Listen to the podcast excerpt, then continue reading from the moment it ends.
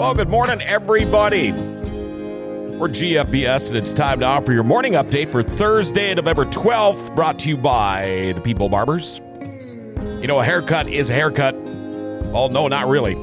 A People Barber's Fade Master haircut is what I call a haircut. For 40 years, People Barbers have been making people look great, and they're right here in the Grand Cities Mall.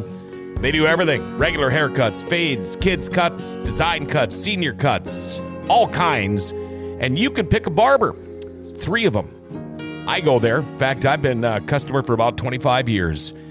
You'll catch them on Mondays once in a while, but they are open Tuesdays through Saturday from 8:30 to 5. And you know what? They were voted best barbershop in Grand Forks. What I like about them is no appointments needed.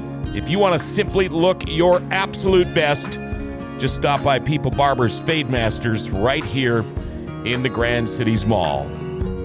Well, our weather today cloudy skies with a high of about 28 degrees. And here we go. The North Dakota Department of Health reports 791 new COVID cases and 12 new deaths since Monday. 11,656 active cases in the state. 254 people are hospitalized. Now, Cass County reported the most new cases with 341. Grand Forks County reported 49 new cases. So far, 686 people in North Dakota have died. Now, your COVID 19 report was brought to you by Pure Total Environment Protection. Be listening to tomorrow's show. Chance for you to win the Eris Guardian Angel Purifier. Well, the North Dakota Nurses Association says it does not support the decision by Governor Burgum to allow nurses who are asymptomatic COVID 19 positive to continue to work in COVID 19 units at hospitals and nursing homes. Burgum says the decision was made to mitigate staffing shortages as the pandemic outbreak continues to spike and hospitals are reaching their limits. Nurses Association says guidance outlined by the CDC about providing care under these circumstances is the decision of the COVID 19 positive nurse and their willingness to work. Now, if a nurse believes they are not well enough to provide safe patient care and chooses not to work under these circumstances, employers should not retaliate against the nurse for making this decision. Well, two people were killed, another person injured in a head on crash on Highway 75 north of Georgetown around 8 p.m. last night. State Patrol says a pickup traveling southbound crossed into the northbound lane and collided with an SUV. The driver of the pickup, 45 year old Nathan Thompson of Ada, and the driver of the SUV, Tamara Green of Halstad, died. Passenger in the SUV, 74 year old Joanne Johnson of Nielsville, was taken to Essentia Hospital in Fargo with non life threatening injuries.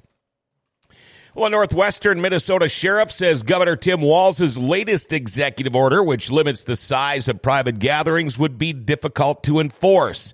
The order restricts all social gatherings in Minnesota, including private events, to 10 people or less. Now, it also bans gatherings involving members of more than three households, regardless of the size of the gathering.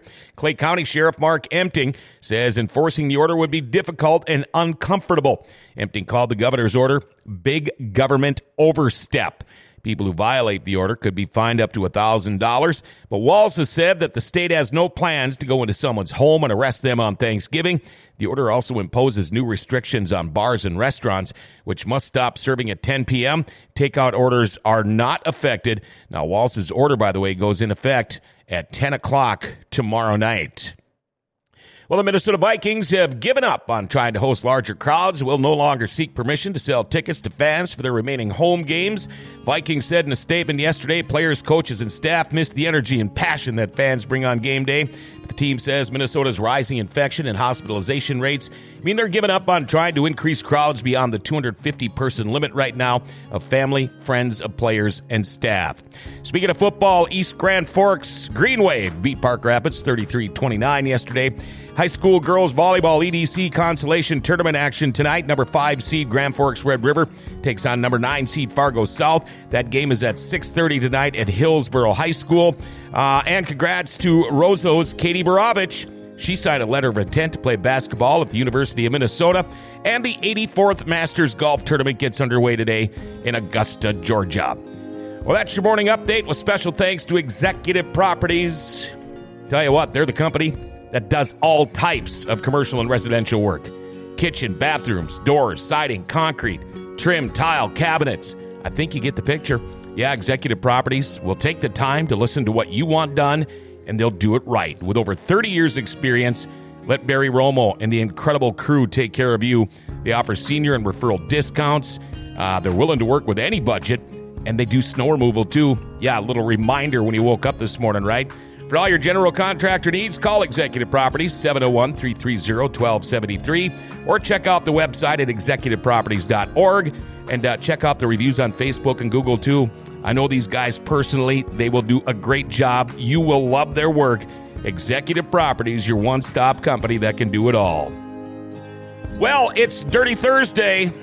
The Bullring Boys should be back having another father son show today with NOSA outlaw sprint driver Jordan Adams and his dad Dave. Man, I can't wait. And make sure you like, share, and tag us. We're Grand Forks' best source, giving Grand Forks an identity again.